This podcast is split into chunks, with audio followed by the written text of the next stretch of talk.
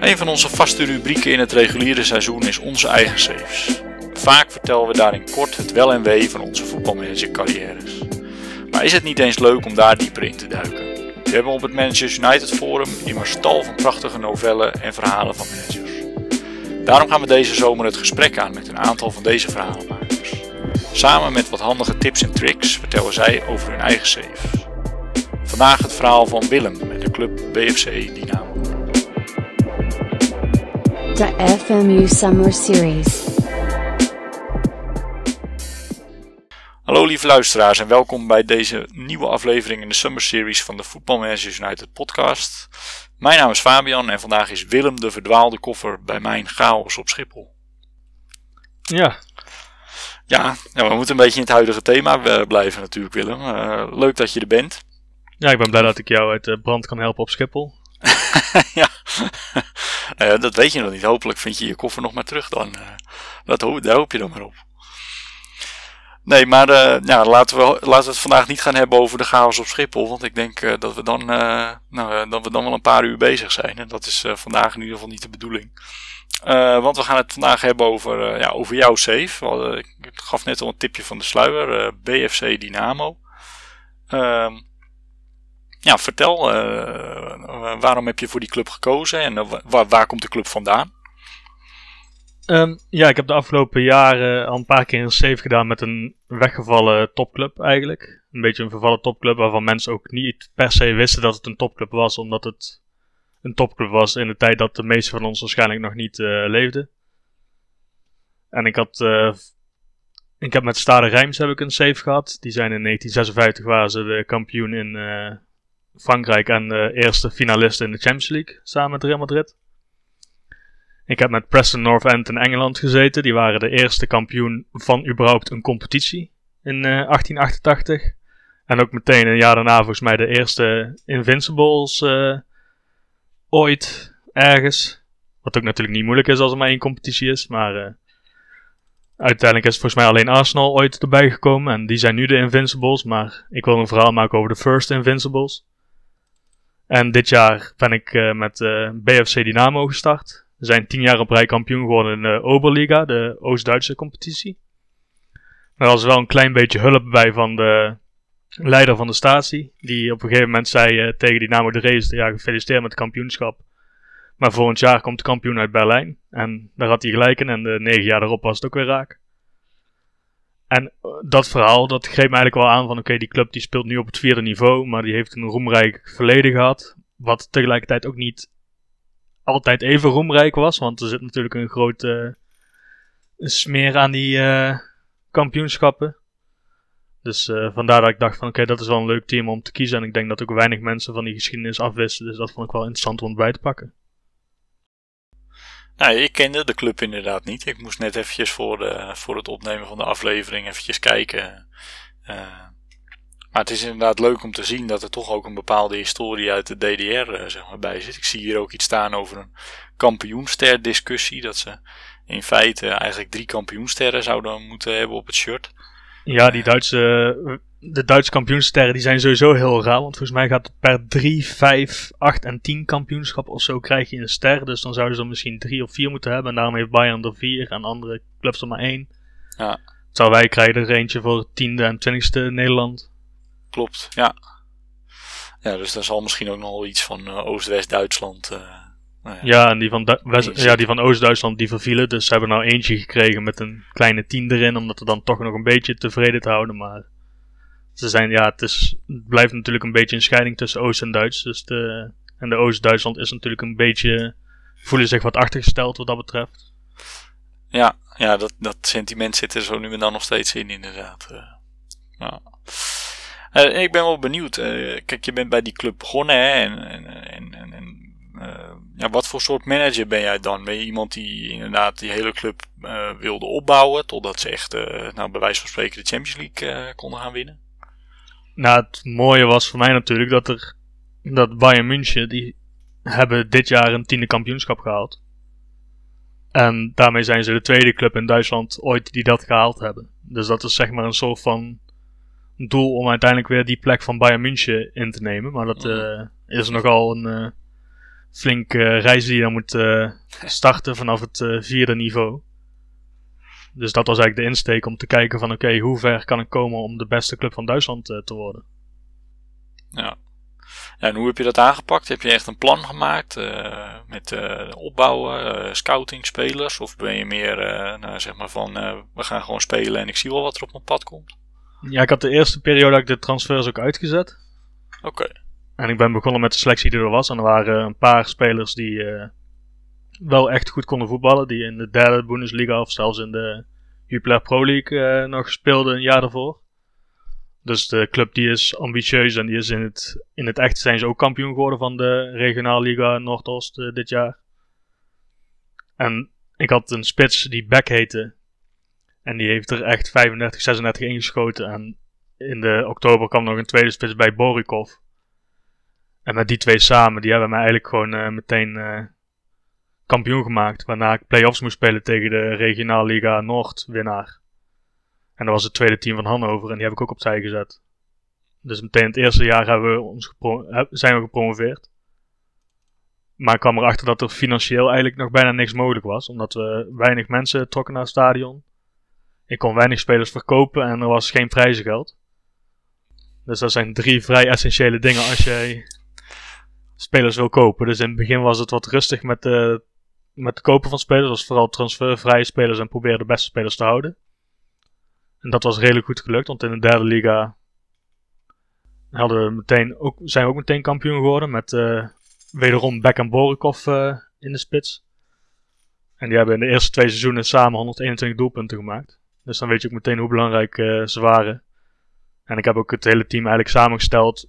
Zodat de twee, drie beste spelers die ik had zo goed mogelijk eh, konden spelen eigenlijk.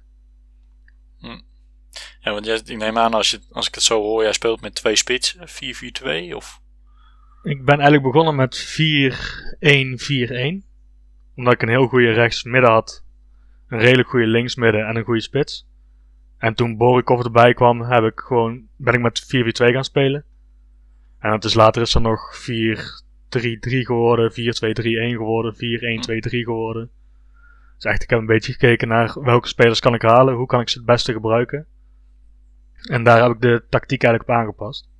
Ja, dat is wel leuk om te horen inderdaad, want je hoort ook vaak dat mensen gewoon een bepaalde tactiek hebben en daar zeg maar hun selectie op, op aanpassen. En mensen die buiten de boot vallen in die, in die tactiek, die, die, ja, jammer dan, zeg maar. Maar jij hebt het dus eigenlijk andersom bekeken. Jij hebt echt gekeken naar, oké, welke spelers heb ik, wat voor eh, formatie kan ik daarmee maken en ja, hoe laat ik die in hun kracht spelen. Ja, ja, grotendeels meer uit eh, noodzaak dan uit luxe. Ja, precies. En later ben ik ook wel gaan werken van oké, we spelen nu 4-2-3-1. Ik heb een dynamische middenvelder nodig. Dus ik ga een dynamische middenvelder scouten. Of ik wil een... Ik ben een fan van groot sterke spitsen. Dus dan probeer je die altijd wel eentje te halen. Maar in het begin was het echt van oké, hoe kan ik ervoor gaan zorgen dat wij zo goed mogelijk eh, voor de dag komen met de spelers, met de best mogelijke spelers die ik kan halen. En de formatie was eigenlijk meer een soort van noodzakelijk kwaad voor die doelstelling. Ja, precies. Ja, nou, ja, grappig. En eh, ja, ja, toen werd je natuurlijk eh, wederom kampioen dan, zoals je net zei, in de, in de derde divisie, hè, als het goed is. Ja, we promoveerden. We werden tweede achter eh, Bayern München 2. Oké. Wat eh, op zich geen schande is. Want die hadden allemaal eh, jeugdspelers en gewoon spelers die 6, 7 miljoen waard waren. Dat is drie, vier keer mijn selectie in totaal. dus op zich dat we tweede werden was al helemaal top. Maar dat betekende wel meteen promotie naar de tweede Bundesliga. Ja. En de financiële problemen die werden eigenlijk erger en erger. Maar ik werd in het eerste seizoen werden meteen eh, vijfde, geen promotie. Maar dat betekende wel dat we al eh, een bonus kregen voor de, voor de positie die we hadden bereikt. Waardoor ik eindelijk een klein beetje geld kreeg om eh, de markt op te gaan. Toen heb ik wat Senegalese spelers uit Senegal weggehaald voor een minimum prijs en een minimum salaris. En die dat- hebben Ik moet het toch vragen, maar zijn dat dan Koen Specials? Of, Ja, het, was, het kwam voor mij ideaal uit dat ik ze kon halen. En of het allemaal even legaal was en allemaal even netjes was volgens de regels, eh, dat maakte mij niet heel veel uit op dat moment. Nou, maar we zeggen altijd met een Koen Special, dat zijn altijd spelers die heel hard kunnen rennen en misschien technisch nog wel iets bijgebracht moet worden. Ja, dat was ook wel. het- Fysiek waren ze allemaal eh, uitstekend. en, eh, ze maakten een centrale verdediger van zo'n 2 meter die goed kon koppen vooral. Die kopte er ook gewoon elk jaar 10 in. Maar voor de rest was het eh, ook niet per se even verfijnd. Ik had een centrale middenvelder die volgens mij in zijn eerste, twee wedstrijden, eerste drie wedstrijden twee rode kaarten haalde. Wat niet altijd even handig is als je toch gewoon met 11 man wil voetballen. Nee, nee. Maar uiteindelijk ze hebben me verder gebracht en ze hebben geld opgeleverd. Uiteindelijk ook nog, waardoor ik andere spelers kon halen. Dus uiteindelijk was dat ideaal. En heb ik eh, na een vijfde plek ben ik een keer vierde geworden en daarna zijn we gepromoveerd. Kijk eens aan. Ja, en toen begon het grote geld natuurlijk binnen te stromen. Ja, redelijk. Dus Ja, toen want konden hoe we- vloog jij, misschien wel interessant, hoe vloog jij in die, in die jaren in de tweede Bundesliga zeg maar je scouting aan? Eh, je noemde net al eventjes dat je bijvoorbeeld in Senegal aan het scouten was. Was jij echt gefocust op landen waar je zeg maar goedkoop spelers binnen kon harken? Of hield je het wel een beetje algemeen en keek je bijvoorbeeld ook naar spelers waarvan het contract afloopt? Ja, een mix van allebei. Kijken naar. Ik ga heel veel met die scouting, doe ik heel veel zelf. Dus ik ga clubs af, ik ga eh, landenteams af om te kijken van oké, oh, IJsland had bijvoorbeeld een eh, keeper eh, die zonder club zat. Die kon ik in het begin niet halen omdat hij nog niet wilde komen, maar in oktober is hij wel gekomen transfervrij. Die is echt heel belangrijk geweest omdat het echt gewoon een topkeeper was voor dat niveau. Ik heb Ashimeru gehaald die nog bij Anderlecht speelt eh, op dit moment volgens mij.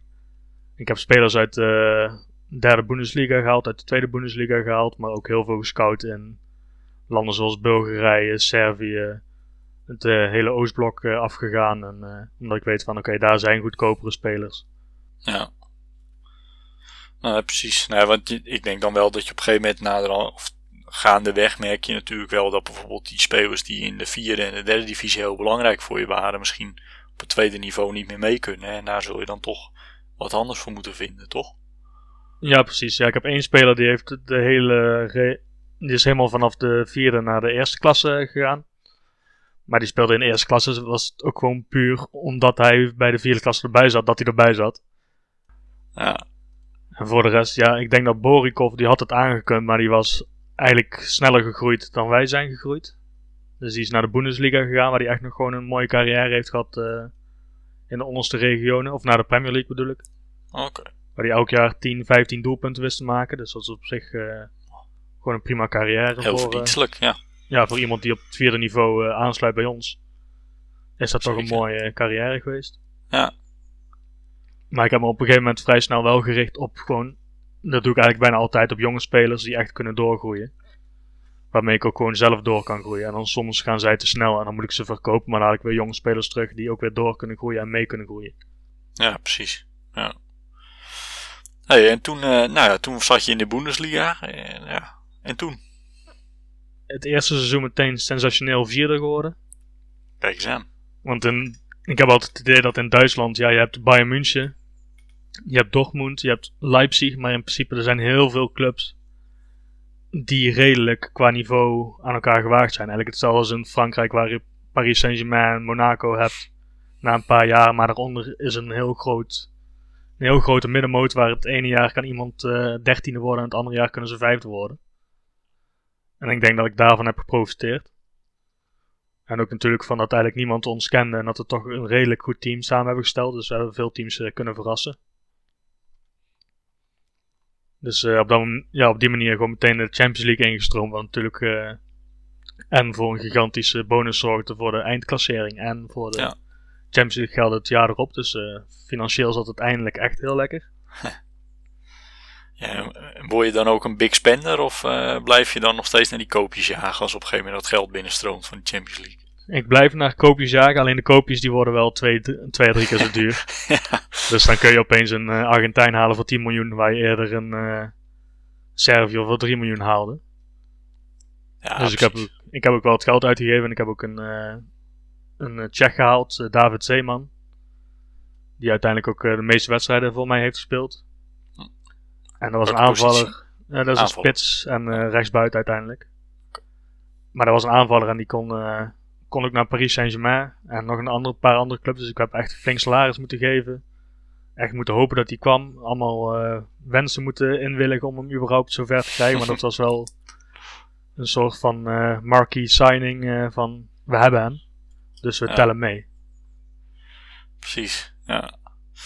Ja, en in de competitie zelf, ik, ik denk naarmate dan die seizoenen vorderen, dan op een gegeven moment kom je een beetje in de top 2, denk ik. Hè? En dan gaat het toch tussen Bayern München en jou waarschijnlijk. Hoe ging je dat af?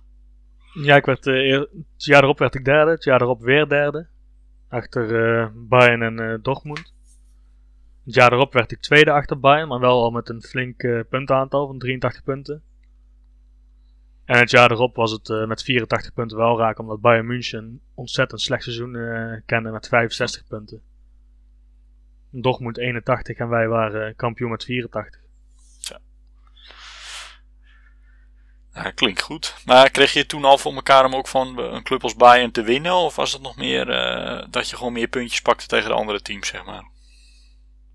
Ja, uiteindelijk. Ik denk dat het wel lang duurde voordat ik echt een positieve balans tegen zat. Want de eerste jaren was het inderdaad. eh, ja, met bibberende knietjes naar eh, Bayern en hopen dat ze niet eh, te veel zin in hadden. Maar op een gegeven moment merkte ik wel van: oké, we kunnen ze. Want ik ga het meestal wel gewoon uit van eigen kracht. Dus dan gaan we gewoon aanvallend voetbal spelen. En dan soms loop je tegen een zeepert aan. Maar ik merkte van: oké, als, het, als het eh, kwartje goed valt, dan. eh, kunnen wij gewoon van ze winnen. En dat hebben we ook al een paar keer gedaan. Ja. En in de Champions League? In de Champions League eh, kwam ik eh, een plaaggeest tegen een paar jaar. en die plaaggeest was eh, Paris Saint-Germain. Die ben Ah, ik denk ik in de, de minste. ben ik in de eerste vijf jaar ben ik eh, vier keer tegengekomen. En zijn we me vier keer uitgeschakeld. Eerst in de achtste finale, daarna in de kwartfinale, daarna een halve finale en nog een keer in de finale. Dus ook nog heel geleidelijk steeds, eh, steeds een eh, niveautje hoger. Maar in het jaar dat we ze niet tegenkwamen, kwamen we in de finale tegen Leicester City uit. En eh, die hebben we toen ook eh, meteen verslagen. Kijk eens aan. Dus je hebt eigenlijk je tweede Champions League finale heb je al eh, met winst af kunnen sluiten. Ja, precies. Eigenlijk voor het verhaal het mooiste geweest als je dan in die laatste finale ook weer Paris Saint-Germain tegen was gekomen. En dan ze verslaan. Ja, dat is uiteindelijk het allerlaatste seizoen van mijn carrière bij BFC Dynamo. Toen hebben we Paris Saint-Germain verslagen in de finale. En toen eh, dacht ik van ja, nou is het... eh, De cirkel nu, is nu rond. is het de cirkel rond, dus nu is het ook gewoon eh, helemaal klaar. Nou, nee, mooi. Ja, dat klinkt ja, prachtig. Even kijken. Ja, een vraag die we altijd wel stellen aan, aan de managers. En er komen altijd wel leuke antwoorden uit. Is, kijk, iedereen heeft natuurlijk ook met tegenslagen te maken hè, tijdens zo'n save. Ik kan me voorstellen dat je misschien in de jaren dat je, voordat je kampioen werd, dat je constant tweede wordt. Dat je zo nu en dan de moedje in de schoenen zakt, bij wijze van spreken. Eh, ja, hoe, hoe heb je dan door die tegenslagen heen gewerkt, zeg maar, eh, om te voorkomen dat je in zo'n FM-dip belandt? Ja, bij mij zat het vooral in de financiële problemen in de eerste jaren. Omdat er gewoon, er kwamen geen sponsors aan. En uiteindelijk, ik denk dat ik na tien jaar Bundesliga met meerdere titels, met Champions League gewonnen was, de, lag ik nog steeds rond de 10, 20 miljoen of zo. Terwijl Bayern München maar 150 miljoen per jaar daardoor heen ging. dus ik denk dat er een fout, ik heb een eh, ja, customized eh, database gebruikt waarin die vierde Bundesliga zat, of de regionaalliga. Dus ik denk dat daar misschien iets in zat waardoor dat prijzengeld niet helemaal goed werkte. Hmm. Maar dat was in het begin was dat vooral frustrerend van je krijgt nul ruimte. Ook toen we op een gegeven moment 15 miljoen op de bank hadden omdat we in de tweede Bundesliga goed waren geëindigd. Kreeg ik nog geen transfergeld en moest ik nog een jaar wachten. En toen kwam het uiteindelijk pas. Maar toen dacht ik van ja, is dit, zit er nou gewoon een fout in of wat is het? Maar ik Ja. dacht tegelijkertijd, ja, ik ben nou al een paar jaar verder gekomen. Ik wil nou ook gewoon weer verder komen. En dan moet ik maar op een andere manier proberen te rooien. Maar dat waren niet eh, de leukste jaren in de save voor mijzelf. Nee, precies. Nou, dat is echt, moet je dan een beetje doorheen werken. Ik denk, ja, meestal zullen dan wel de spelers die het wel leuk doen, die zijn er wel een lichtpuntje, denk ik. Ja, zeker. En dan is vooral zo'n, ik vond eh, die Borikov vond ik heel leuk, omdat dat eh, ook een jongen is, die, ja, die speelde bij Jong Bulgarije. Maar die had geen club. En die heb ik dan gehaald en die Scoorde in de vierde Bundesliga heel veel, in de derde Bundesliga heel veel, in de tweede Bundesliga heel veel. En uiteindelijk heb ik hem moeten laten gaan. Omdat hij echt weg wilde en hij was gewoon te goed voor ons. Maar er zijn wel van de spelers waarvan je denkt van oké, het zou het leukste zijn als hij mee kan groeien. En ik, had ook, ik vond ook dat hij die potentie had om mee te groeien naar de topclub in de Bundesliga. Ja. Nou, nou ja, goed, dat heeft hij uiteindelijk natuurlijk ook wel inge... eh, dat is hem uiteindelijk wel gelukt door natuurlijk ook naar de Premier League te gaan. Eh, dat toont eigenlijk wel aan dat hij het niveau prima aan had gekund natuurlijk. Ja, zeker. Ehm, ja, misschien kort, we hadden het net nog eventjes over eh, die financiële situatie. Hoe is het je uiteindelijk gelukt om die toch een beetje onder controle te krijgen? Heb je toch eh, zeg maar spelers goedkoop aan kunnen kopen en dan weer met winst kunnen verkopen? Of voorzichtig gedaan met salarissen? Hoe heb je dat aangepakt? Eh, dat eerste vooral. Ik ben best wel een manager die een klein handelshuis inricht. dus ik ben niet bang voor om spelers flink te verkopen. Ik heb bijvoorbeeld ook centrale middenvelder eh, Robert uh, Cheekman. Die is voor 3 miljoen, 4 miljoen onze kant op gekomen. Die is uiteindelijk voor 190 miljoen naar Chelsea gegaan. Zo. Was wel echt een wereldtopper. Maar dat geld kun je niet laten liggen. Nee. En wat ook scheelt is dat in de Bundesliga en ook al in de tweede Bundesliga is het prijzengeld voor de competitie wel echt gewoon heel hoog. Dus je krijgt volgens mij als je in de tweede Bundesliga, als je daar top 5 eindigt, krijg je al 15 miljoen, 20 miljoen. En dat is natuurlijk voor een club die in principe qua salaris op dat moment nog gewoon veruit onderaan in de, in de competitie staat. Want ik heb denk ik een derde of een vierde van de nummer 1 laatst had ik qua salarissen. Hm. Ja, dan ben je in één keer ben je wel uit die financiële problemen. Maar als je dan op een gegeven moment echt geld wil gaan uitgeven om te wedijveren met een Bayern München of zo, dan moet je wel echt spelers kopen, veel duurder verkopen, weer jonge talenten halen. En veel verder. En uiteindelijk is dat wel gelukt, maar dat eh, had voor mijn doen langere tijd nodig dan eh, normaal gesproken. Ja, ik ken dat ook wel een beetje. Toen met eh Vernamo eh, in Zweden dat ook gehad, echt opbouwen. En dan merk je op een gegeven moment ook dat je een beetje tegenaan hikt. Dat je, nou, dat je inderdaad spelers moet gaan verkopen om weer verder te komen in in je, nou in je proces, zeg maar. Ja, dan heb je in de Bundesliga natuurlijk geluk dat je nogal wat aantrekkingskracht hebt, omdat je gewoon in een van de grootste competities speelt. Dus op een gegeven moment Ja. willen al die talenten ook wel komen. Precies. Ja, zeker als je Champions League speelt. Dat scheelt een hoop. Ja, precies. Ja. En, ja, en tenslotte, ik kan hem al een beetje invullen, maar eh, de angstgekner, of de speler die altijd tegen je scoort, ja, angstgekner, ik heb zo'n vermoeden eh, welk team je daar gaat noemen. Ja, dat is eh, Paris Saint-Germain. Ja, En als ik dan een speler nog moet uitlichten, dan is dat eh Donnarumma. Want die man heeft eh, die club echt een paar keer met een penaltyreeks dat hij nog eh, zelf de tiende stop of zelf de elfde stopte en de elfde ook binnenschoot.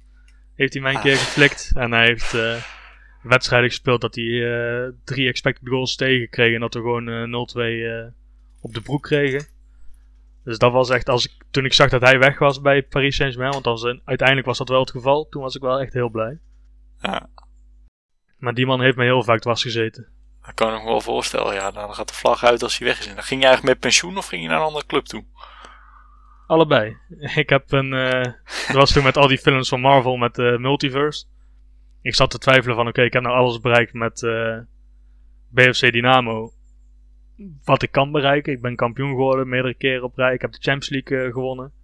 Dus wat ga ik nou eh, nog verder doen? Toen ben ik met één, carri één carrière in sidestep ben ik naar eh, Atletico Madrid geweest. Gegaan. En met de andere ben ik, naar, ben ik bij BFC gebleven. En heb ik zeg maar een team opgebouwd met alleen maar spelers uit het voormalige Oostblok. Dus dat was dan nog een challenge om het daar een beetje interessant te maken. Uiteindelijk Ja. bleef die carrière voor mij wel iets leuker dan de carrière met uitstapjes. Omdat ik toch mijn, eh, mijn kind niet eh, achter eh, wilde laten. Ja, dat kan ik me wel voorstellen inderdaad. Nee, leuk man. Ja, klinkt goed. Het klinkt als een leuke save. Nou, wat we eigenlijk bij iedere verhalen special doen. Kijk, in jouw geval is het verhaal natuurlijk al geëindigd. Hè, dus mensen weten al hoe het gaat eindigen. Maar zou je nou meer details of zo willen lezen? Ik zal ervoor zorgen dat de link naar je novel eh, in de link van de podcastaflevering komt te staan. Zodat de luisteraars ook nog eventjes kunnen nalezen als ze wat dingetjes willen opzoeken van, eh, van je avonturen, om het zo maar te zeggen. Ja, als we van flauwe woordgrappen houden, dan is zeker een uh, aanrader. nou, die zal ik erbij zetten. Maar dat horen ze nu ook, dus dat komt helemaal goed. Uh, ja, ten slotte, dat is de laatste vraag die stellen we aan iedereen. Dat is uh, in het kader van Spelen van de Week. Club van de Week is BFC Dynamo.